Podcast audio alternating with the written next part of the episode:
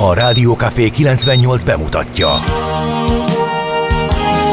A Fekete Erdőn is túl, a város szélén, a hatos számú korteremben, egy olyan városban, ahol a vészhelyzetek mindennaposak, és bármi megtörténhet. És meg is történik. Ahol a kisbefektetők nap mint nap a tőzsdei kilengések között egyensúlyoznak. Egy eséssel már is megtörténhet a baj. Segítség! Csak négy doktoron múlik a biztos felépülés. Doktor urakat várják a négyes műtőben. Egy fáradt, de mindenre elszánt és profi csapat vigyáz az egészségre minden reggel. És kik ezek a kitartó szamaritánusok? Négy orvos, egy módszer és egy bögre kávé. Ács Gábor, Gede Balázs, Kantor Endre és Mihálovics András. A főorvosi szobából pedig Profit professzor adja a helyes diagnózist. Humor, emberi sorsok, közönséges balesetek és profi megoldások. Néha sürgősségi, néha félig zárt osztály. A Gazdasági Muppet Show minden hétköznap reggel. Te is figyelj! Neked is írjuk a receptet! De miért? Ha nincs pénzed azért, ha megvan, akkor pedig azért. Millás reggeli. Egy kis kanállal minden reggel, és minden rendben lesz. A Millás reggeli főtámogatója a Schiller Flotta Kft. Schiller Flotta is rendtakár. A mobilitási megoldások szakértője a Schiller Autó tagja. Autók szeretettel. Jó reggelt kívánunk, drága hallgatók közönség, de régen találkoztunk, egyem a szíveteket. Itt a Millás reggeli, a Rádió Café 98.0-án, és 2023. április 12-i kiadásunkat készítjük Kántor Endrével. És Miálovics Andrással valóban régen sikerült találkozni, de hát ugye itt volt ez a szép kis húsvéti szünet, ami lényegében egy nap volt mind a két oldalára ragasztva ennek az ünnepnek, de nem baj, ennek Igen. is örülni kell, mert morgos szerda van, tehát El is hussant. Elhussant. Igen, nem, nem volt faggyal, egy villanás. Egy kis fagyal, Igen. egy kis hószáringózás. Hószáringó, lehetett hónyulat építeni. Igen. Igen. Ezt előtte mindenki, minden poén, olyannyira, hogy én gyorsan, is egy hónyulas kép, igen, egy hónyulas képpel vétettem észre magam közösségi oldalunkon. Itt vannak a hallgatók is, 0636-os 98 0 98 0 Gézunak gratuláljon mindenki magában, mert hogy ezt a szösszenetet írta, kitöröltem magam a Randi appból, pontosabban mindegyikből. Az egyik a magyar, búcsúzóul azt találta mondani, visszavárunk. Nem, hogy azt mondta Tud volna, valamit. hogy de jó, hogy már nem vagy egyedül, Max hozzátéve, hogy megtalálsz a kellünk. Igen. Az a helyzet. Csak a tapasztalat beszél belőle, Igen. nem személyes. Aztán itt van D kartárcs is, Madár Csicsergős, jó reggelt kartárcsok, az M2-es, M0-as, M3-as bevezetőn kellemesen szüneti forgalomban 21 perc gödről zugró Hermina mező 6 óra 12-es datálású üzenetből ezt az információt olvastam ki. Lehet a törzs üzenőkhöz csatlakozni a fent említett WhatsApp, Viber és SMS és elérhetőségem. Képzeld el, még Twitter fiókunk is van, bár nem tudom meddig, mert a, legutóbb, a legutóbbi az az, hogy a kétfaktoros autentikációt a Twitter SMS-ben már nem szolgáltatja többet, úgyhogy akinek úgy volt beállítva, az most meglepődve vette észre, hogy kikapcsolták neki, és hogyha SMS-est szeretnél, akkor azért már fizetni kell, tehát akkor már ez a prémium előfizető, vagy blue, vagy mi ez, kell, hogy legyél más még szoftveresen meg lehet oldani, de jó páran leiratkoztak a, a Twitterről, és azt mondják, hogy ez így nem jó, hogy a moszkli moszklizik. Mondjuk a kis az ember... visszakerült, a, mert, a, mert a kis kutyus volt az ott sokáig. Ne, nem mondja senki neki, hogy most már lassan elég lesz. Nem, nem, nem mondják. Nem a Twitter neki. miatt, hanem úgy ámblokk, amiket csinál. Figyelj, a, lehet, hogy a mérleg pozitív még, és ezért sok, ja. sok mindenki számára nem, nyilván, de sokan úgy gondolkodnak, Igen. hogy többet, többet tett, mint ártott. Oké, okay. Kriszta hallgató azt írja, ha lekrisztázhatom elnézést ha nem szereti ezt a terminus technicus. Pudingok vagytok, én nagypénteken a Tisza tavon kajakoztam. Visszautasítom, mert én február közepén egy magyar középhegységbe sátoroztam. Igaz, hogy jobb idő volt, mint húsvétkor, de ez most mellékes. Aztán én itt nem van... vagyok puding. Szerintem Én se. esőben halat főztem, az se rossz. A, igen, hóviharba. Láttam. Az elmúlt öt évben nem jártam Ausztriába, most húsvétkor otthon csere keretében újra sikerült, rossz hírem van, sose érjük utol őket. Nagy eredmény, ha még tudjuk tartani a különbséget, írja Zoli hallgató. Ne legyünk kisítőek, de mivel érzem én is, hogy kezd elmenni a lelkesedésetek, a hitetek, a kitartásotok ezzel az érjük utol Ausztriát eh, szlogenemmel kapcsolatban módosítom, érjük utol a románokat beszéltünk Bot Péter Ákossal, elmondta, hogy miért hajráztak le bennünket a románok, úgyhogy... Eh, Szerintem őket utolérjük akkor, hogyha ugyanebben a tempóba futunk, csak úgy, az egy, ez egy taktika, tehát bevárjuk. Én úgy, mond, úgy érjük utol. De már előttünk Ja, már előztek? Igen. Ó, nem vettem észre. Sok tekintetben előttünk. Más fele figyeltem a kanyarban. Igen. No, um, április 12-e van szerda, ahogy azt említettem volt, Isten éltesse Gyulákat, uh, nekik van ma nevük napja, Gyula gyereki a dobozból, üzenem kedves barátomnak, ő tudja, hogy miként kell ezt érteni. Uh, nagyon boldog névnapot, a hétvégén majd kocintunk rája, drága Gyulám. Uh, de itt van a szép nevű szavannáknak, meg a szép nevű szépáknak a neve napja is. Sőt, aki nem A-val írja a szépát, hanem E-vel, szépe, az is ünnepelhet, mert neki is neve napja van, akár csak a hozzá hasonló nevűeknek. Én ilyen csab, csabákat, meg szilárdokat már meg sem említek, mert úgyis elviszik a sót a gyulák, meg a szavannák, meg a szépák. Nézzük, mi köthető április 12-éhez. Yuri Gagarin 1961-ben megkerült a Földet. Lett nagy ijedelem az Amerikai Bizony. Egyesült Államokban, hogy elvesztik az űrversenyt mert hogy a Sputnik felbocsátás óta lépés hátrányban voltak, és most még Gagarin is körbe repült a Földet. Erre emlékezvén hát, van az űrhajózás. Kutya, ugye? Igen. Bizonyám. Az űrhajózás világnapja. Ma van az űrhajózás világ... Oh. Nesz magyar űrhajós egy csomó, mm. már top 4 vagy top 6 jelölt van, be is mutatták őket, úgyhogy most megint egy ilyen, ilyen űrkorszakot fogunk élni, mert nagy tervek vannak a Holdal meg a Marsa kapcsolatban, nem akarnék ebbe belemenni, a műsorban elég sokat beszéltünk erről már. Aztán a felvidékről kitelepített magyarokra is emlékezzünk, emléknapjuk van ma, az is egy nagyon-nagyon szomorú történet, mikor egyszer csak jön egy mm, hatósági ember, és azt mondja, hogy na, eddig itt laktál, holnap déli 12-ig maximum, hát mekkora cuccal, és hova kell menned, és viszontlátásra többit hagyd itt. Egyébként úgyhogy Nagykovácsiba élve bele is éltem magam ebbe, ott mindig van megemlékezés, meg visszajönnek azok, akik ugye nem felvidéki magyarok, hanem az itt élő svábokat telepítették ki, és ott elég megdöbbentő emberi történeteket lehet hallani, hogy a tehenet ott kellett hagyni az istálóba, meg hát tényleg egy, amit elbírtak a hátukon vinni azzal kellett távozniuk, és utána mások meg beköltöztek a házukba, mint ami se történt volna, úgyhogy fú, az nagyon-nagyon megterhelő, úgyhogy egy pillanatra álljunk meg amikor olvassuk ezeket, hogy kitelepítettek, eh, hogy az milyen nehéz, és éljük bele a helyzetükbe magunkat, hogy mi lenne, ha most jönne valaki, és azt mondaná, na akkor van 5 órád, meg egy hátizsákod, aztán szevasz. Csú, igen, igen Nehéz, bizony. elég erős kezdés volt, de a folytatás sem lesz könnyű, mert 1241-ben, április 12-én volt a Múj csata második Húha, napja. Az igen. első után nyerésre álltunk. Emlékszel annak idején, amikor tinédzserek voltunk, vagy még a tinédzserek se, akkor úgy hirde, én emlékszem erre, úgy hirdették valahol, hogy az utolsó Mohikánt, azt olvastad meg, láttad, de a Muhi csatát vajon? Nem emlékszel erre? De igen. Ilyen több hirdetés is volt, hogy így próbálták népszerűsíteni, hogy a Muhi csata is az egy nagyon érdekes, ez nem kell Amerikába menni, hanem igen. itt is voltak ilyen dolgok. Uh, figyelj, képzeld el, hogy nagy erőkkel kutatják most ezt a korszakot, és én benne vagyok mindenféle ilyen hagyományőrző csoportból, van szerencsém ezeknek a kutatási eredményeknek a részeit uh, gorcsa alá venni. Az első az, hogy az első nap ugye egy ilyen átkelés közben a magyarok megtámadták a tatárokat, és fényes győzelmet aratott a nehéz lovasság, és ha nem lett volna második napja, mint hogy a magyar labdarúgó válogatottnak mondjuk 70 percig tartana egy hmm. időnként egy mérkőzés, akkor sokkal szebb lenne a teljesítmény, így volt ez a Muhi csatánál is.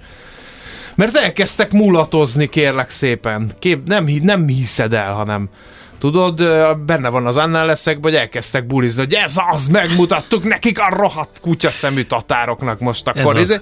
És képzeld hogy jött az ugrinérsek, meg még valaki, hogy emberek, hát még ott vannak, majd megint megpróbálnak átjönni. Hát talpra magyar. Hát álljunk már csatarendbe, és képzeld el, hogy a királynak sem fogadtak szót, mert hát most bulival, hagyjatok már bennünket. Békén nyertünk, az jó van. Úgyhogy aztán jött a második nap, és hát ott áttörtek azon, ahol a, azon a hídon, ahol először nem tudtak, meg bekerítettek bennünket, meg stb. stb. Úgyhogy így múlik el a világ dicsősége. Viszont, ugye nem tudom, hogy neked a benyomásod az megvolt-e, hogy ez a, elvesztettük a múli csatát, és utána a tatárok azt csináltak, amit akartak, néhány vár ellen állt. Most képzeld el, hogy vannak régészeti kutatások, hogy az Alföldön marhára nem ez volt a helyzet. Ha nem behódoltak. Nem. Ha nem, nem, nem. is vesztettük Képzeld el, hogy védekeztek, ilyen Árpádkori templomok uh-huh. köré földsáncokat ástak, ezeket most tárják fel, és hogy nagyon-nagyon keményen védekeztek a, a, a magyarok, ilyen, ilyen adhok módon, gyorsan ástak sáncokat, meg fontak veszőkerítést. Hát és... hogy ez nem úgy van, hogyha behódolsz, akkor minden rózsás, hanem ott minden, semmi Igen. nem volt rózsás. És hogy állítól, vagy van olyan feltételezés, ugye az a történelmi könyvekben is benne, vagy váratlanul hazamentek a tatárok. Uh-huh. Hogy állítólag akkora veszteségeket szenvedtek ezekben az utóvét csatározásokban, mert hogy csak, nem csak volt a... az váratlan, igen. Hogy, hogy nem, Lehet. Tehát, hogy azt mondták, hogy ez így sokba kerül nekünk ez a Magyarország emberben, és, és, úgyhogy, és ezt most próbálják így bebizonyítani mindenféle ásatással. Úgyhogy ez nem volt az, hogy, hogy ide jöttek, megvertek bennünket Muhinál, mert tivornyáztunk, aztán utána. Ráadásul ha olvastad az úgónyilakat. Ah, persze. Abban ugye pont arról van szó, hogy a királyi Nagy sereg... Karcag György. Igen, a királyi sereg megsemmisül ugyan, de a vármegyei bandériumok nem, és azok ott egy csomó helyen kitartóan uh-huh. hol itt, hol ott martak bele a tatárseregbe, úgyhogy nem adtuk mi olyan könnyen magunkat. 1241-42-ben sem. Na! Na volt-e még valami érdekes? Egy csomó minden, elindult a Titanic. Ú, az első RMS útjára. Titanic, igen. Az első és utolsó mhm, útjára. Uh-huh, igen. 1912-ben történt április 12-én. 92-ben, 1992-ben Franciaországban is megnyílt a Disneyland, és 2003-ban pedig népszavazás volt Magyarország EU tagságáról. Ki emlékszik, mire szavazott? Mindenkinek, Szerintem mindenki nézem már. mélyen magába Volt, aki mindenki. igen, szavazott, de azóta már elmúlt, megbánta. Ugye, azóta elmúlt. Igen. Ez a bizottság, amit művel, ne haragudjál meg. Na nézzük a születésnaposokat. Rómer Flóris, régész, oh, művészettörténész, MTA tag 1815-ben született, 1933-ban Montserrat Caballé, spanyol opera énekesnő, Ed O'Neill, amerikai színész, 1946-ban. Love and Marriage. Love and Marriage, el. Bundy, El, El Bundy, Bundy, a legnagyobb alakja persze. Figyelj, de hát, én nagyon hosszú évtizedek tényleg, után tényleg, jöttem rá, hogy ő amerikai focista volt. De hát az egész El Bundy karaktert erre építették egy csomószor mutogatott olyan trükköket. Ne, nekem, én nem néztem a sorozatot, és egyszerűen ja. egyszer csak így szembe jött egy hát fél Egyrészt, másrészt egy, a, ugye ezt a, ezt a butácska, szerencsétlen cipőárust játsza a sorozatban, de közben ő egy teljesen intelligens faszi volt tanár, meg, de, de, hát de érdekes, hogy érdekes ellentétben van.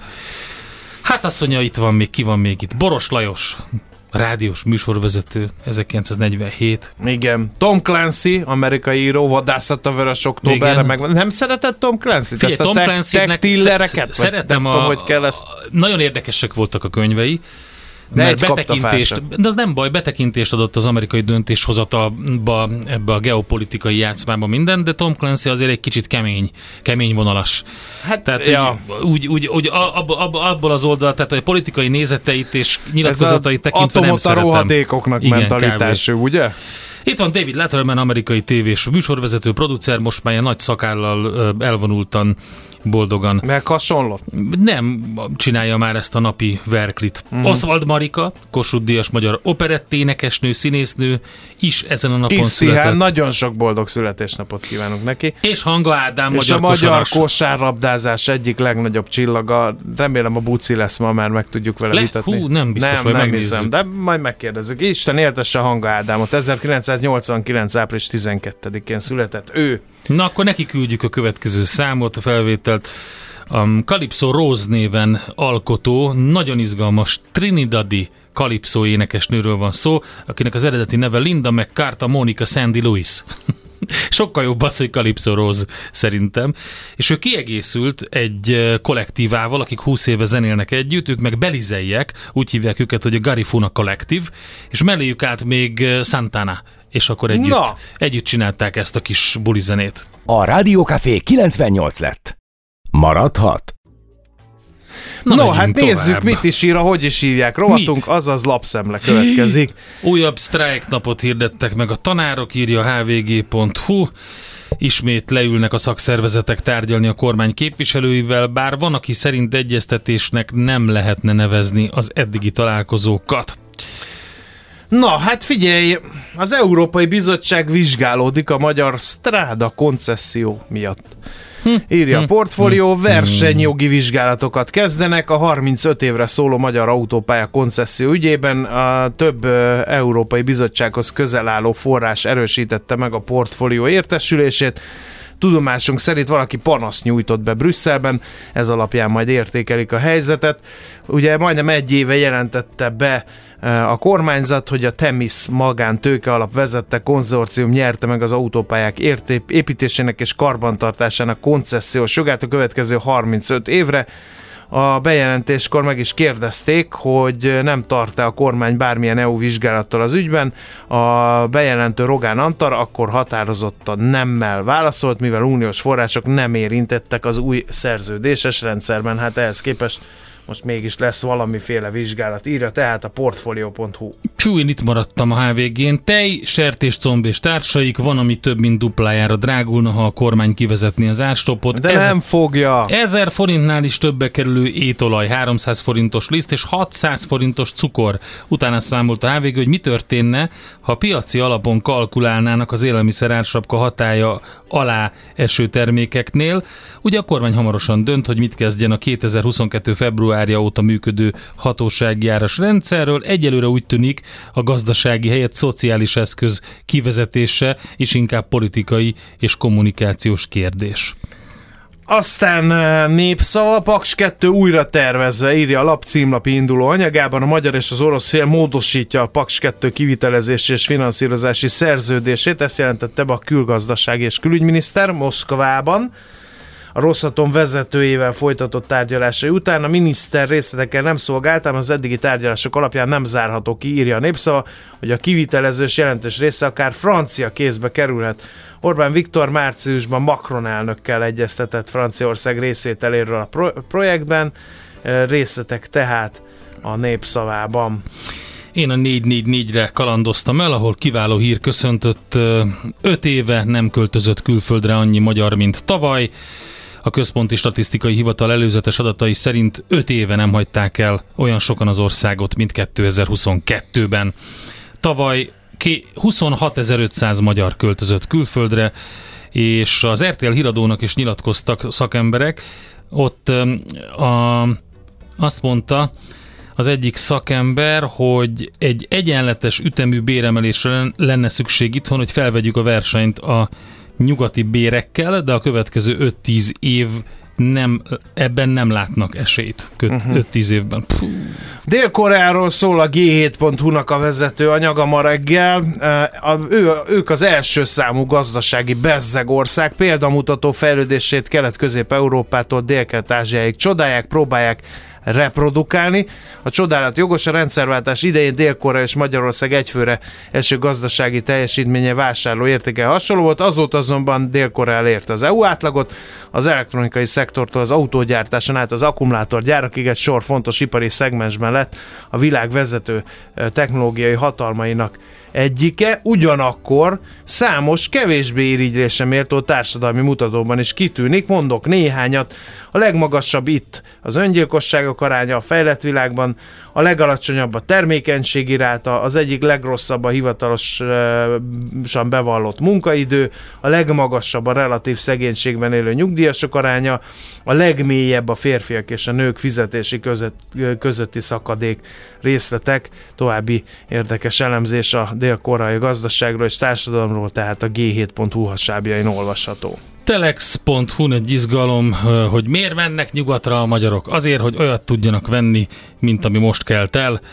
2,2 millió dollárért kelt el Michael Jordan cipője. Végre. Ugye? Hát ilyen még a GVM-nek sincs szerintem. Még soha nem fizettek ki annyi pénzt egy kosárlabdázó cipőért, mint Michael Jordan Brad, de nem mint kenyér, hanem csak B-R-E-D. Air Jordan 13 Fantázion nevű csukájáért, Hát ez ugye kérlek szépen 760 millió forint kb. a Sotheby's árbevés, ár, árverésén kelt el. Használtan? Igen, mert hogy a, a Chicago Bulls olimpiai bajnok játékosa ezt a cipőt viselte a 98-as NBA döntő második találkozóján. A meccsen 37 pontot szerzett, és csapata 93-88-ra győzött a Utah Jazz ellen. Úgyhogy... Aj, de jó az a film. Egy Brad cipő. A Last Dance. Mm-hmm. Nagyon tetszett az a film. Na jó, hát nekem ennyi volt. Ennyi? Hát, hát meg egy Bambi. Menjünk tovább egy kis, a, a, a gyíkagyunkat mozgassuk meg. Ez a reggeli torna következik itt a Millás reggeliben, utána jövünk vissza, és összefoglaljuk gyorsan, hogy mi történt a tőzsdén, bár ezt röviden tesszük. Hol zárt? Hol nyit? Mi a sztori? Mit mutat a csárt? Piacok, árfolyamok, forgalom a világ vezető parketjein és Budapesten. A tőzsdei helyzetkép támogatója, a hazai tőzsde gyorsan növekvő nemzetközi informatikai szolgáltatója, a Gloster Infokommunikációs enyerté. Kezdjük a budapesti érték tőzsdével, amely 0,4%-os pluszt hozott össze a mögöttünk lévő kereskedési napon. 44.408 pontról kezdünk ma. A vezető papírok közül három is erősödni tudott. A legnagyobb mértékben a Richter 1,6%-ot ment fölfele a gyógyszer részvény 8045 forintig. A Telekom 0,87 százalékot drágulva végül 404 forinton zárt, az OTP 0,15 százalékot tett hozzá az előző naphoz képest, és 10.225 forintról indul ma a kereskedésben. Ugyanennyit, de esett a MOL, és 2710 forinton eh, fog ma kezdeni a nyitáskor.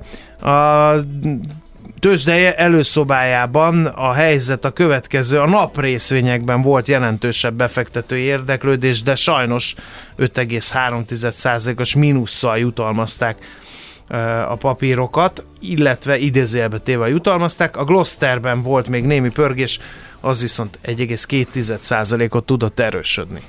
Hát az amerikai piacokon a főindexek közül egyedül a Dow zárt pluszban, jó hangulat volt egyébként az ázsiai piacokon, Warren Buffett pozitív kommentje, több kommentárja hajtotta az emelkedést, volt néhány javuló gazdasági mutató, ez is kedvezően hatott a piacra.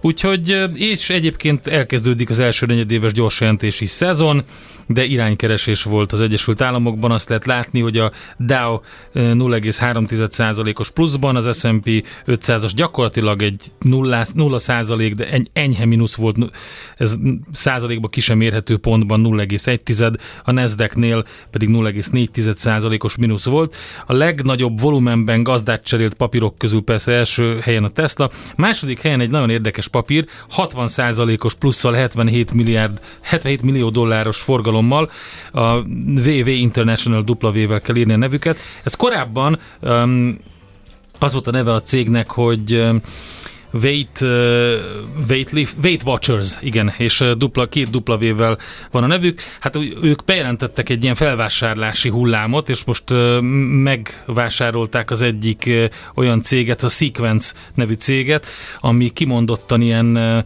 fogyasztó gyógykészítményekkel foglalkozik. Hát ennek hatására kezdett el felpattani a papír, de nagyon sok helyen lehet olvasni, csak óvatosan, mert azért itt ez nem biztos, hogy úgy fog működni, ahogy ezt sokan gondolják, úgyhogy de azért érdekes, hogy elég jó helyre kerültek a tegnapi kereskedésben. A Ford is egy kicsit erősödött 1%-kal, az Amazon 2%-kal visszaesett, a Bank of America viszont majdnem 3%-ot erősödött, de alapvetően azt lehet mondani, hogy a tegnapi kereskedés mindenhol pozitív volt, Európában is pluszban zártak a vezető indikátorok.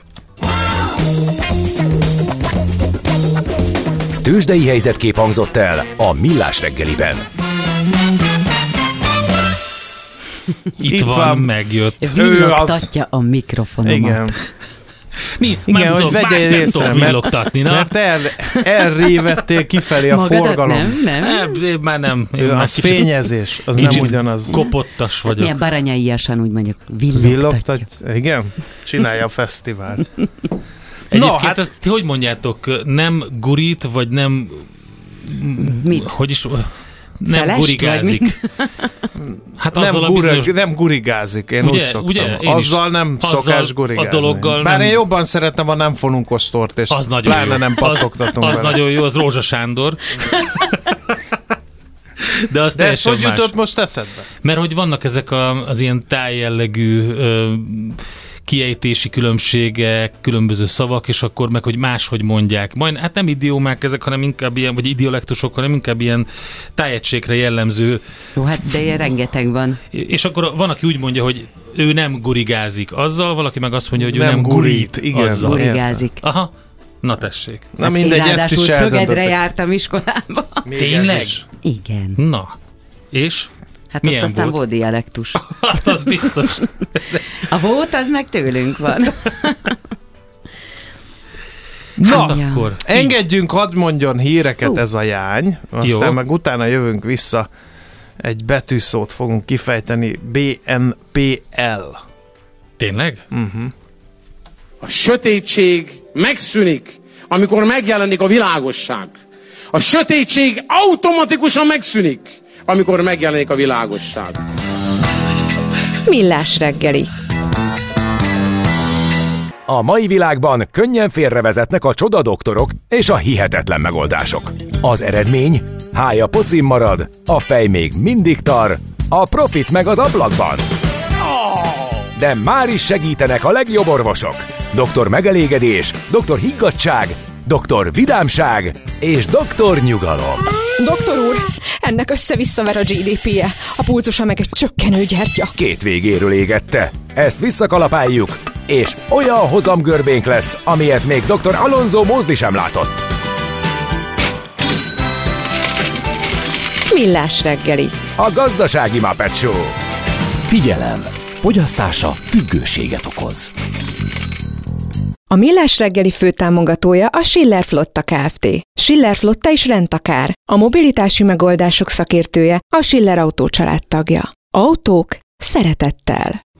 Jó reggelt kívánunk, 7 óra 14 perckor folytatódik a Millás reggel itt a Rádió Café 98.0-án. Kántor Endre az egyik műsorvezető. Mihálovics András pedig a másik. Itt vannak a hallgatók is 0636-os 980 980 ez az SMS, WhatsApp és Viber számunk. Ha már morgós szerda régóta bögyönben van, írja a hallgató, hogy kedves autós társaim, akik elektromos hajtással mennek az autópályán 80 km per órás sebességgel.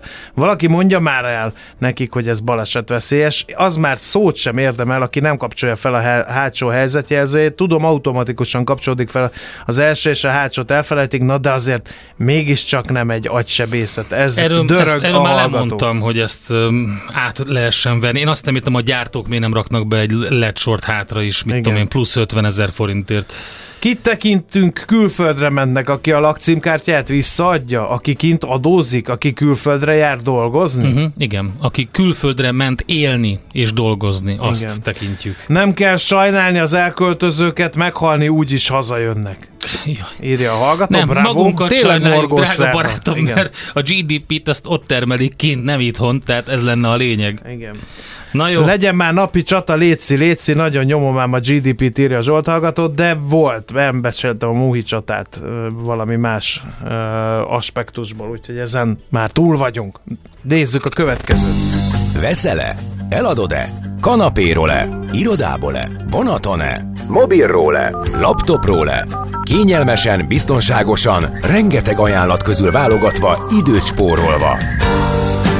Ugye, hogy jó? Mert ott van a mágikus E. E-Business, a millás reggeli elkereskedelmi rovata, ahol mindenki számára kiderül, hogy online miért jó üzletelni. A korai óra ellenére egy veretes téma, ez a BNPL, és aki erről majd mesél nekünk, Szuppán Márton, a PIK alapítója, vezérigazgatója. Szervusz, jó reggelt! Sziasztok! Fejtsük ki a betűszót, hogy mi ez a BNPL. Buy Now Pay Later-nek a Aha. rövidítése, vásárolj, most fizes később. Nagyon, nagyon Jól izgalmas. hangzik. Jól, szuperül hangzik, nem mindenkinek az álma. Vagy talán az lenne az állam, hogyha fizetni se kéne Igen. egy idő után, itt azért kell. És egyébként az látszik az elmúlt években, hogy az elmúlt egy-másfél évben, hogy ezt sokan elfelejtik, hogy ennek a végén kell fizetni. Ja, Ajaj. hát igen, jó, nyilván. Akkor ezt most, hogy is mondjam, a kereskedők találták ki, vagy a mediátorok, vagy, vagy a, köz, köz, tehát a közbenső fizetési szolgáltatók kitalálta ezt ki, mert hogyha tényleg az látszik, hogy sokan elfelejtik, hogy itt fizetni is kell, viszont nagyon élnek a mának, akkor az, az nem egy jó folyamat. E, abszolút így van. Ez tulajdonképpen a hitelezésnek egy újrafeltalálása és a technológiával való megbúztolása. E, tudom, én talán utoljára nálatok egy 8-10 éve voltam, e, nyugodtan hívjatok gyakrabban.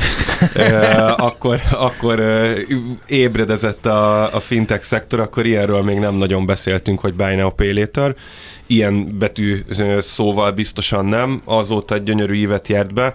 A technológia is nagyon szépen fejlődött. Alapvetően arról van szó, hogy rájöttek arra, a, akár a kereskedők egyébként, akár meg a fiatal fintech startupperek, akár az őket támogató bankok és kockázatítőke alapok, hogy nagyon izgalmas beleépíteni a hitelezést abba a momentumba, amikor az ember éppen venni akar, és ott van, és előzölni az agyát a sok uh-huh. inger és sok termék, ami adott esetben nem is kell neki, Éppen Ezt hívják ugye impulzus vásárlásnak, Abszolút. tehát ez, e, az a gyakorlatban valahogy úgy működik, hogy én szörfözöm a neten, és akkor látják, hogy én egy ilyen internetes boltban ott kutakodom, és akkor én rákattintok valamire, és ott egyből feldobja, hogy ezt most már meg is rendelheted, ki is szállítjuk, ráérsz majd kifizetni, drága barátom. Gyakorlatilag így a, a kártyás fizetési, ezt checkout folyamatnak hívják, a kártyás fizetési folyamatba építettek bele egy olyan lehetőséget, hogy ne azonnal kelljen kifizetni a termékeknek a 100%-át, hanem akár kettő, három, négy, legjellemzőbb egyébként valamiért a négy részlet másfél-két hónap alatt, ráadásul kamatmentesen. Aha. Úgyhogy, úgy, tulajdonképpen... E, e, hát figyelj, hogyha inflációs nyomás van, akkor még jól is járhat az illető, na, ez, nem? ez egy nagyon izgalmas dolog, hogy miért van bajban a BNPL és a BNPL-re építő cégek az elmúlt egy-másfél évben. Alapvetően itt én a technológiát emeltem ki, és az impulzusvásárlást. Volt egy harmadik uh, mozgatórugója annak, hogy a BNPL iszonyatosan felfutott, több egyébként például az, hogy a Covid alatt az emberek otthon ücsörögtek és valamire unatkoztak, és, és kattingattak a különböző webshopokban, de az alacsony kamat környezet, gyakorlatilag a nullás kamatok, ezek kamatmentes kölcsönök uh, volt, kamatmentes kölcsönök sokszor a mai napig, és uh, gyakorlatilag a, a révészt meg a kereskedők fizetik meg. Tehát úgy néz ki, hogy van egy szolgáltató, szolgáltató aki beáll a fizetési folyamatba, egy middlemanként, és azt mondja, hogy én megfinanszírozok másfél hónapig eh, egy vásárlást, vagy egy vásárlásnak a 75-80 százalékát, viszont kérek érte jutalékot nem kamatot szed le az ügyféltől, hanem jutalékot szed el hát, egy a picit csökken a márzs a kereskedőnél, viszont e, ellenben eladja a terméket. És e... akkor ez így win-win, mert ugye a kereskedőnek pörgeti a forgalmát, a pénzügyi szolgáltató tud hitelt kihelyezni, én majd ráérek kifizetni, ha nincs is pénzem, tehát ez egy ilyen nyerészkedő Erre nem is akár hogy éri meg a kereskedőnek, meg hát nekem is nyilván, mert nem csak egy farmert veszek, hanem kettőt. Olyan trendeket látunk, hogy a kosárérték azoknál az online kereskedő kereskedőknél, webshopoknál, ahol bevezették a BNPL-t, 70-80 százalékkal emelkedik, a kosár elhagyások száma az szintén az én 50-60 százalékkal csökken, és a visszatérő vásárlók aránya 20-25 százalékkal nő. Most, hogyha ezeket összeadjuk így kora reggel fejben, akkor is az jön ki, hogy simán dupla-tripla uh-huh. eladást képesek produkálni azok a webshopok, akik bevezetik ezeket a megoldásokat. Az Ak- persze egy kérdés, hogy ez kell-e a vásárlóknak. Aha. Hát az mindegy. A webshopok szempontjából úgyis, így is úgy is van készített kisöprés, így is úgy is beakcióznak, úgyhogy előbb-utóbb ugye, hogy az inventory csökkenjen, ezzel számolnak. Tehát ez biztos, hogy ki tudták mutatni, hogy ez nekik jó. A, abszolút, a webshopoknak egészen biztosan jó. Oké, okay, a cégeknek nem? Bocsánat, András, mert ugye, hogyha 18%-os vagy mondjuk 10%-os inflációval számolunk, legyen egy ilyen átlag, mondjuk azért magasabb volt globálisan, de körülbelül ennyi, akkor már gond van, mert azt valahonnan le kell marni. Hogyha négy résztet befizetjük ki két hónapra, vagy Tényleg mennyi hónapra... a futam ideje? Ennek kérdezés a hallgató, hogy mit jelent a létel? Ezek általában nagyon jó a kérdés. Általában a bevett szokás, azt mondom, hogy a szolgáltatások 80% az másfél és három hónap közöttire esik. Vannak ilyen extrémek, ahol el lehet menni akár egy évig. Egy év fölé nem nagyon szoktak menni a szabályozási tekintetben, mert nem pénzkölcsönnek, hanem egész másnak minősül. Vannak, akik bemennek egy hónap alá, az meg valójában egy ilyen féllábas megoldás. Tehát ez a másfél-három hónap. És egyébként, hogyha itt gyorsan a mateknak oda tesszük a másik oldalát, még akár egyébként ilyen inflációs, ilyen kamat környezetben is megérheti, csak sokkal kockázatosabb. Uh-huh ilyen 6-15 százalékos jutalékszinteket fizetnek a kereskedők. Tehát, hogyha azt gyakorlatilag évesítjük, és azt mondjuk, hogy vegyük azt, hogy 10%-ot fizetnek mondjuk kettő hónapra, uh-huh. azt évesítjük, az azért 60% éves szinten. Nyilván ebbe bele kell kalkulálni a nem fizetőket, a lemorzsolódókat, akik csúsznak, azt, hogy nem lehet 100%-ban pörgetni egy, egy likviditást, de akkor is egy ilyen, egy ilyen 25-30% körüli hozamot el lehet érni BNPL kihelyezéssel de egy nagyon kockázatos uh, De ez egy mikrohitelezés, tehát... Hát azt írja nem? valaki, hogy ez egyenlő a hitelkártya. Tulajdonképpen én, én pont talán a tavalyi évben tartottam erről egy, egy hosszabb értekezést egy konferencián, hogy ez semmi mással nem szól, mint a hitelezés újra feltalálása és beépítése egy, egy, egy folyamatban. Én nagyon régóta mondom azt, hogy a finteknek a, most legyen szó a BNPL mellett bármiről, a, a, a fő USP-je az, az az, hogy az élethelyzetekre képes reagálni. Akkor tudok bankszámlát nyitni, amikor van rá időm, nem a munkából kell elrohannom. Időpontot kérni, időpontot online. Kérni. Igen, igen. Oké, okay, csak azért kérdeztem, fölvenni, bocs, hogy ez kell. egy mikrohitelezés folyamat, mert akkor vég, lehetne szegmentálni, hogy ki az, akinek ezt lehetőség. Tehát, hogyha megnézik azt, hogy a nem fizetőknek mi a demográfiája, akkor rögtön működhetne az a dolog, hogy meg a a bankkártya történetből visszakeresnek, akkor rögtön működhetne az, hogy ki az, akinek ez lehetősége van erre, vagy mekkora összegben, és ki az, akinek nincs szegmentálják is egyébként, említetted a demográfiát, botrányok is voltak, mm, meg hát, vannak ebből. Oké, okay, nyilván. Ugye néhány, néhány területen azért a hitelszkóringokat elég erőteljesen befolyásolja a, a demográfiai hovatartozás és egyéb kérdések, de egyébként amit láttunk, hogy ilyen eszetlenül beleugrottak a szolgáltatók ebbe, és gyakorlatilag semmiféle hitelminősítést nem végeztek, úgy voltak vele, hogy ez apró pénz. Ez azért baj, mert hallottunk ilyet, a 2008-as válságot pont ez az eszetlen ingatlanpiaci hitelezés indította el.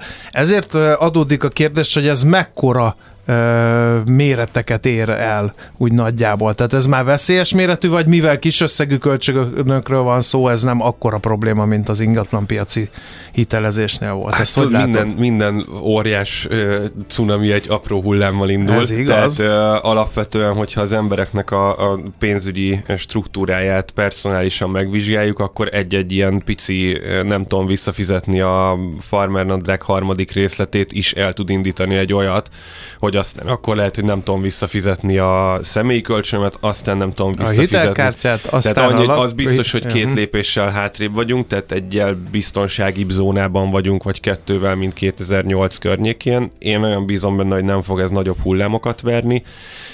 Az, hogy mit jelent a, a legnagyobb BNPL szolgáltató világszinten, most azért vannak a babérjaira törő versenytársak, de a Klarna nevű cég. Mond néhány nevet kérlek, hogy Klarna, be tudjuk azonosítani. Klarna 100 millió fölötti aktív ügyféllel rendelkezik. Az, az, az azért már borzalmas az méret, brutális nagyon szépen egyébként diversifikálódik és, és, és építi a, a, a szolgáltatás portfóliát. Legutóbb egy olyanról adtunk hírt a fintech.hu, hogy beépítettek egy ChatGPT is öt, öltöztető ötletadó robotot, és akkor meg tudod kérdezni, hogy na ma most, mit ma, vegyek ma, fel? Ma, ez, ez a mi alkalmazásunk. Ma mit, ve, hát ma mit vegyek, otthon a lányoknak le kell tölteni, hogy mi, nincs egy rongyom, amit felvetnék. Figyelj, a later az, az, fú, Igen. ennyi, vége. Na, de ez egy olyan divat lesz, ami már Én az előtt... Meg... a, a BN YPL-t, az, az a Buy Now, You Pay Later. Igen. András, ez Nagyon pároknak jó. kiváló döntés, az olyan, Igen, mint a és egy szakító próbálja is a kapcsolatnak egyben, én úgy érzem. Szóval, a, visszakanyarodva a kérdés, ez, ez egy olyan trend, ami lehet, hogy megbicsaklik mielőtt beérne Magyarországra, mert akkor evezzünk hazai vizekre. Itt van ilyen BNPL szolgáltató? Szárnypróbálgatások vannak, szóval uh-huh. körülbelül úgy, úgy, úgy próbálgatja a szárnyait a BNPL is Magyarországon, mint az egész fintech piac vannak ígéretes megoldások, egyelőre főként vállalati KKV szektornak, megjegyzem egyébként, hogy oda való. Ja, tehát, tehát ez nem lakossági, hanem... Van, hanem... van lakossági próbálkozás, Aha. és én azt nem, nem azt ilyen nagyon gyenge szánypróbálgatásnak mondanám egyelőre. Egy olyan szolgáltatót látunk, aki tényleg piacon van, és, és mikro KKV-knak szóló webshopokba lehet beépíteni. Ott, ott van értelme, tehát egy KKV-nak a likviditás menedzsmentjét ez, ez tudja segíteni van egyébként olyan nagy magyar webshop, aki, aki két-három éve kínálja azt, hogyha a megfelelő scoring szint fölött van a céged, akkor ráérsz egy hónappal később fizetni, ezt úgy hívják, hogy a számlára későbbi teljesítési dátumot írunk, tehát azért a, magában a Buy Now egy, egy nagyon jól csengő valami, egy nagyon felhypolt valami, de, de valóban a, az áruhitelezés és a személyi hitelezésnek az újra feltalálása és ilyen pszichológiai hype-ra való ültetése és technológiai uh, érettségre való ültetése szerintem nincs sok minden másról szó. A kérdésedre röviden még válaszolva, hogy elülhet-e ez a hullám. Én azt gondolom, hogy ahogy minden hype, ez be fog épülni a, a normál ügymenetbe, és akkor nem feltétlenül úgy fogunk uh, tévét venni, hogy ki kell tölteni 120 oldal papírt hozzá, Ott és 24 a az áruházban. Igen, meg el is igen. tűnik ez a mozaik szó, mert nem is lesz értelme, Így hanem van. a normál vásárlás menete lesz egy hát az early adopterek ezt ismerik, igen. az a 100 millió ember, aki nem tudom, használja a Klarnet, e valószínűleg nagyon nagy a halmazmetszető közöttük, meg azok között, akik az, az összes többit használják, és szépen ez bele fog épülni a mindennapunkba, úgy, hogy csomó ember használ Magyarországon Revolut bankot, úgyhogy azt se tudja, hogy ez egy fintech cég, hanem úgy van vele, hogy ott, ott bankolok. Tök normális, csak nem kell bemennem fiókba, hanem a mobilappon intézek mindent. Hát, no, hát érdekes, szépen, izgalmas köszönjük. volt. És hogyha valakit érdekel, hogy miért te jöttél ide szakérteni, Szupán Márton, a Peak Financial Services alapító vezérigazgatója, talán azt lehet még mindig az egyetlen a közép-kelet-európai régióban, ami fizetéstechnológia kibocsátást menedzsel, ez a cég? Van, van, kaptunk szlovák versenytársat, magyar egyelőre nem, nagyon, nagyon várjuk, de, de mindent megteszünk, hogy elvegyük a kedvét a próbálkozóknak. Oké, okay, nagyon szépen köszönjük, hogy itt voltál. Köszönjük még egyszer. Köszönöm szépen a meghívást. Mi pedig megyünk tovább egy kis zenével, mindjárt mondom is. Na megtaláltad-e? E-Business, a millás reggeli elkereskedelmi robata hangzott el. E-Business, üzletei online. Nincs meg a, még a Gagarin, de behozzuk, kedves hallgató, azért játszottuk le a gót az űrhajózás világnapi alkalmából a Public Service Broadcasting-től, de most jöjjön akkor uh, T-Bird and the Breaks és Esmeralda. Egyre nagyobb buborékban élünk, de milyen szép és színes ez a buborék. Budapest, Budapest, te csodás! Hírek, információk, események, érdekességek a fővárosból és környékéről.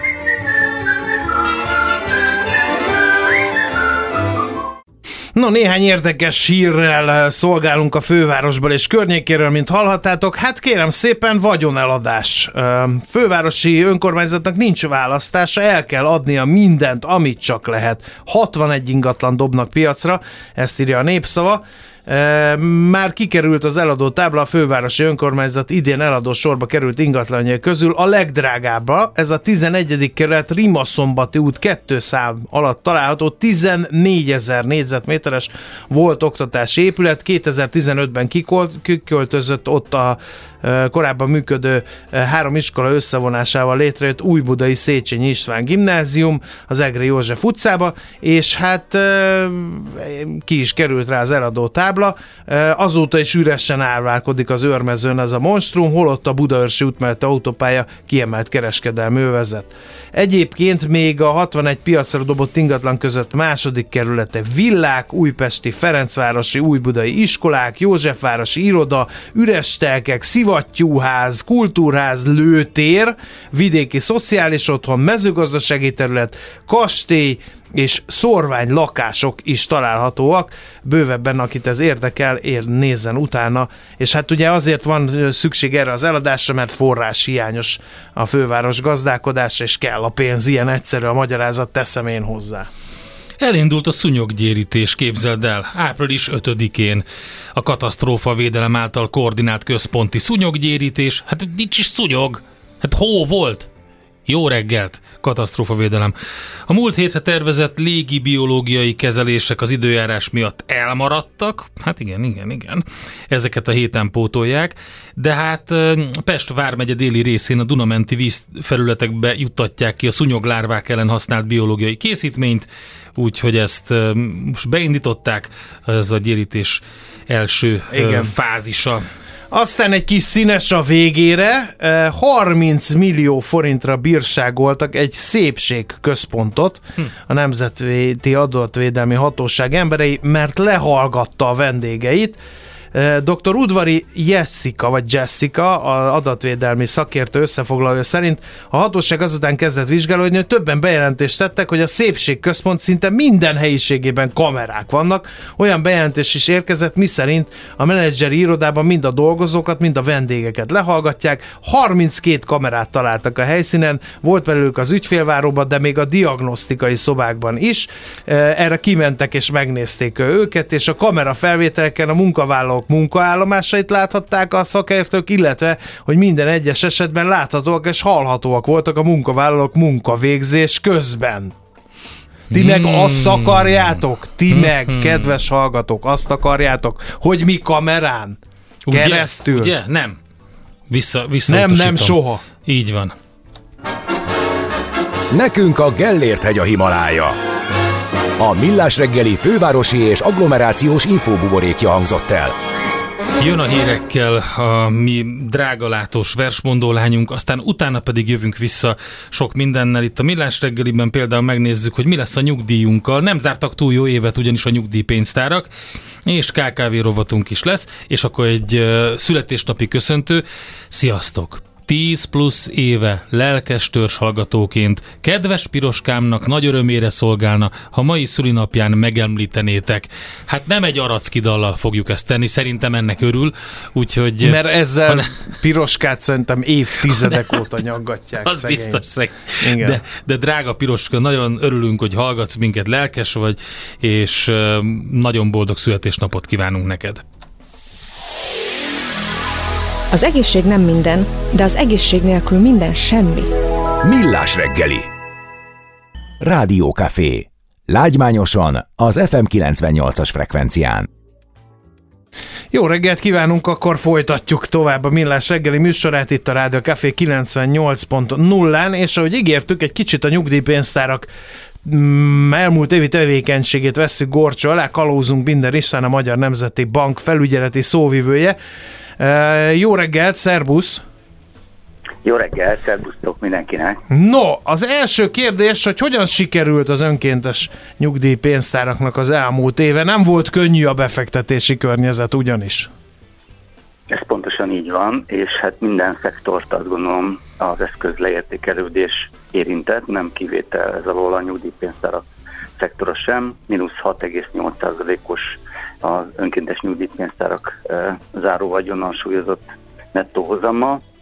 E, itt ugye az orosz-ukrán háborúról beszélünk, bizonytalan vált a gazdasági inflációs környezet, és tulajdonképpen ez minden eszköztípusra hatott, ami nagyon fontos az önkéntes nyugdíjpénztáraknál, ahol majdnem a befektetési portfólió fele az állampapír, még pedig inkább hosszú állampapír, hogy ezek ugye ezeknek az árfolyama leértékelődött, a korábban vett alacsonyabb hozamú állampapírok azok nem annyira hát jól muzsikálnak egy ilyen időszakban, amikor az új állampapíroknak magasabb a hozama, azért azt hozzá kell tenni, ez egy elméleti leértékelődés, akkor realizálnák a pénztárak, ha ezeket az állampapírokat ők értékesítenék, de mivel itt egy hosszú távú megtakarításról, a nyugdíj pénztári tagok hosszú távú öngondoskodási tartalékáról van szó, ez egy elméleti veszteség, hiszen nem fogják értékesíteni, lejáratig tartják a papírokat.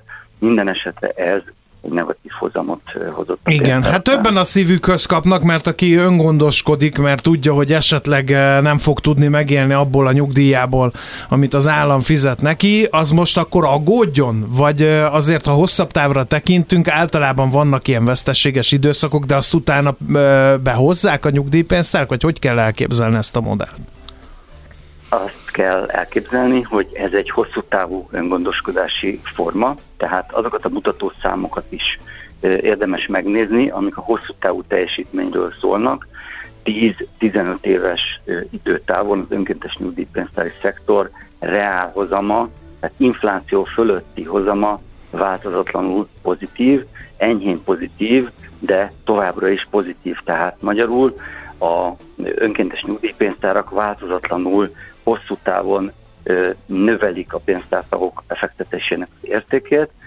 Ez az első mondatom, a második pedig az, hogy az elmúlt hát jó 15 évben két olyan esztendőt láttunk, amikor erőteljesen negatív volt a pénztáraknak a hozama 2008-ban és 2018-ban.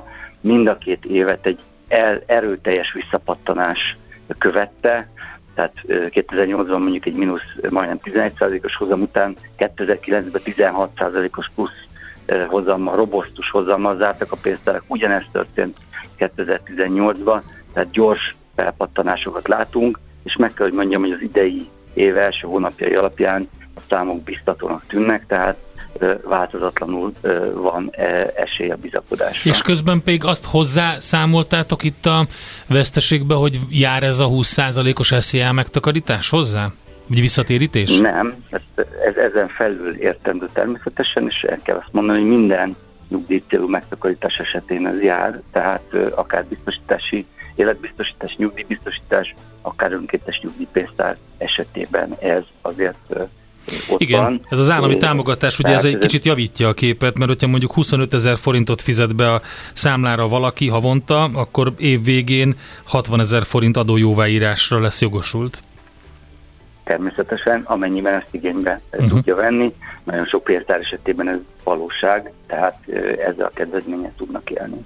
Aztán a következő kérdés az, hogy többféle portfólió van. Van ugye a biztonságos, van a közepesen biztonságos, és van a kockázat vállaló portfólió. Itt azért gondolom nagyon szórnak az eredmények, hiszen a biztonságos portfólió, ahogy mondtad, államkötvényekben tartja pénzt, aki meg kockázatot vállal a részvényekbe, de ugye a részvénypiac is nagyot hullámzott. A legnagyobb esések melyik portfóliókban láthatóak, azt nem tudom, néztétek-e? A, nyilvánvalóan most itt a kockázatos fedezeti alapok a teljesítménye lehetett adott esetben sokszor negatív. A biztonságos kockázatkerülő portfóliók nagyon sok esetben banki betétbe, pénzpiaci uh-huh. alapon működnek, inkább azok szerepeltek jól.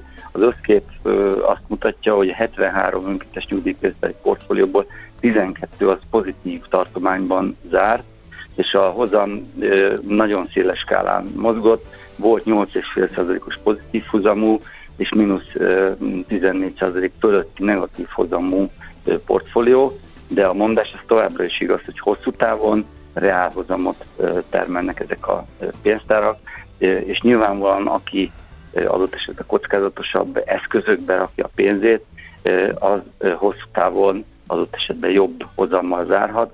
Mindig arról szoktunk beszélni, hogy aki fiatalabb vagy középgenerációs, azoknak érdemes ilyet választani, amikor pedig az ember már idősebb korba lép, akkor az addig elért hozamot érdemes uh-huh. biztonságosabb portfóliókba átforgatni, és így tulajdonképpen ezt biztonságosabb módon fiatatni. Azt is hozzá kell tenni, hogy arra is lehetőség van akár, hogy egy pénztárcának többféle portfólió legyen. Oké, okay. a kérdés az, aki megijed mondjuk ettől a mínusz 10%-os teljesítménytől. Érdemes váltani? Lehet váltani a portfóliók között így akár évközben, vagy hogy megy ez a dolog? lehetőség, lehetőség van a, a váltásra, de mondjuk azt, hogyha befektetői szemmel gondoljuk végig, akkor most van az a pillanat, amikor nagyon sok portfólió leértékelődött, készügyekről, egyéb befektetésekről, bármiről beszélünk, bizonyos értelme egy más nézőpontból most van ideje a beszállásnak. Tehát én nem gondolnám, hogy érdemes lenne most kapkodni, de természetesen egy pénztártának bármikor lehetősége van arra, hogy akár a portfólióját átrendezze, vagy akár egy másik nyugdíjpénztárat választon. Én azt gondolom, hogy érdemes megnézni a teljes képet, ez a Magyar Nemzeti Bank honlapján, hogyha beütjük, hogy pénztári hozamok pénztárakra vetítve ott van, portfóliókra vetítve ott van, lehet azt látni, hogy gyakorlatilag a szektor egésze hasonló képet mutat, tehát nem arról van szó, hogy a mi pénztárunk, vagy a pénztári szektor e, lett volna e, valamilyen módon ügyetlen, rossz teljesítményű, hanem, ahogy említettük, az egész befektetési piacot érintette ez a mostani jellemző. Rendben értjük, köszönjük szépen a tájékoztatást, és jó munkát kívánunk! Hasonlóképpen köszönjük. Szerbusz! Binder Istvánnal a Magyar Nemzeti Bank felügyeleti szóvivőjével néztük meg, hogy uh, hogyan teljesítettek az önkéntes nyugdíjpénztárak. Nem jól, de aggódni azért nem kell, mint hallhattuk. Na, akkor jöjjön az álmok fejedelme egy picit uh, inkább ilyen ébresztő módszerrel. Egy erős kávét kérnék. Na és milyen legyen, kicsi vagy közepes? Hát semmi esetre sem nagy. Mert nem a méret a lényeg, hanem a vállalkozó szellem. A Millás reggeli KKV rovata következik. Na nézzük, no, mi van ebben hát a figyelj, kávéban. Tillárom haj, mondhatják a KKV-k, mert hogy a kormány infón bejelentették, hogy új rezsiszabályjal a KKV-kat segíteni a kormány. A vízközműhálózat felújítása is esedékes lesz, hm? és az hm? árstopok, hm? ugye erről szól, több döntést is hozott a kormány. A KKV szektornak újabb rezsitámogatást vezetnek be.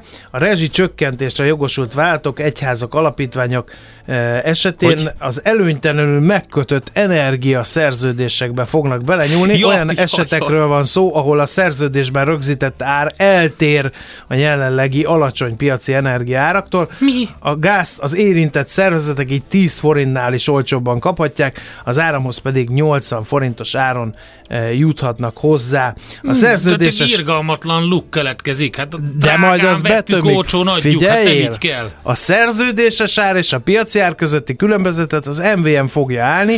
Ez mintegy 15-20 milliárd forintnyi Értem. veszteséget jelent az állami energiacégnek. Igen. 14 ezerből 10 ezer vállalkozást érint ez a döntés, hangzott el a kormányinfon. Hát aztán azt hova számoljuk el, azt a veszteséget?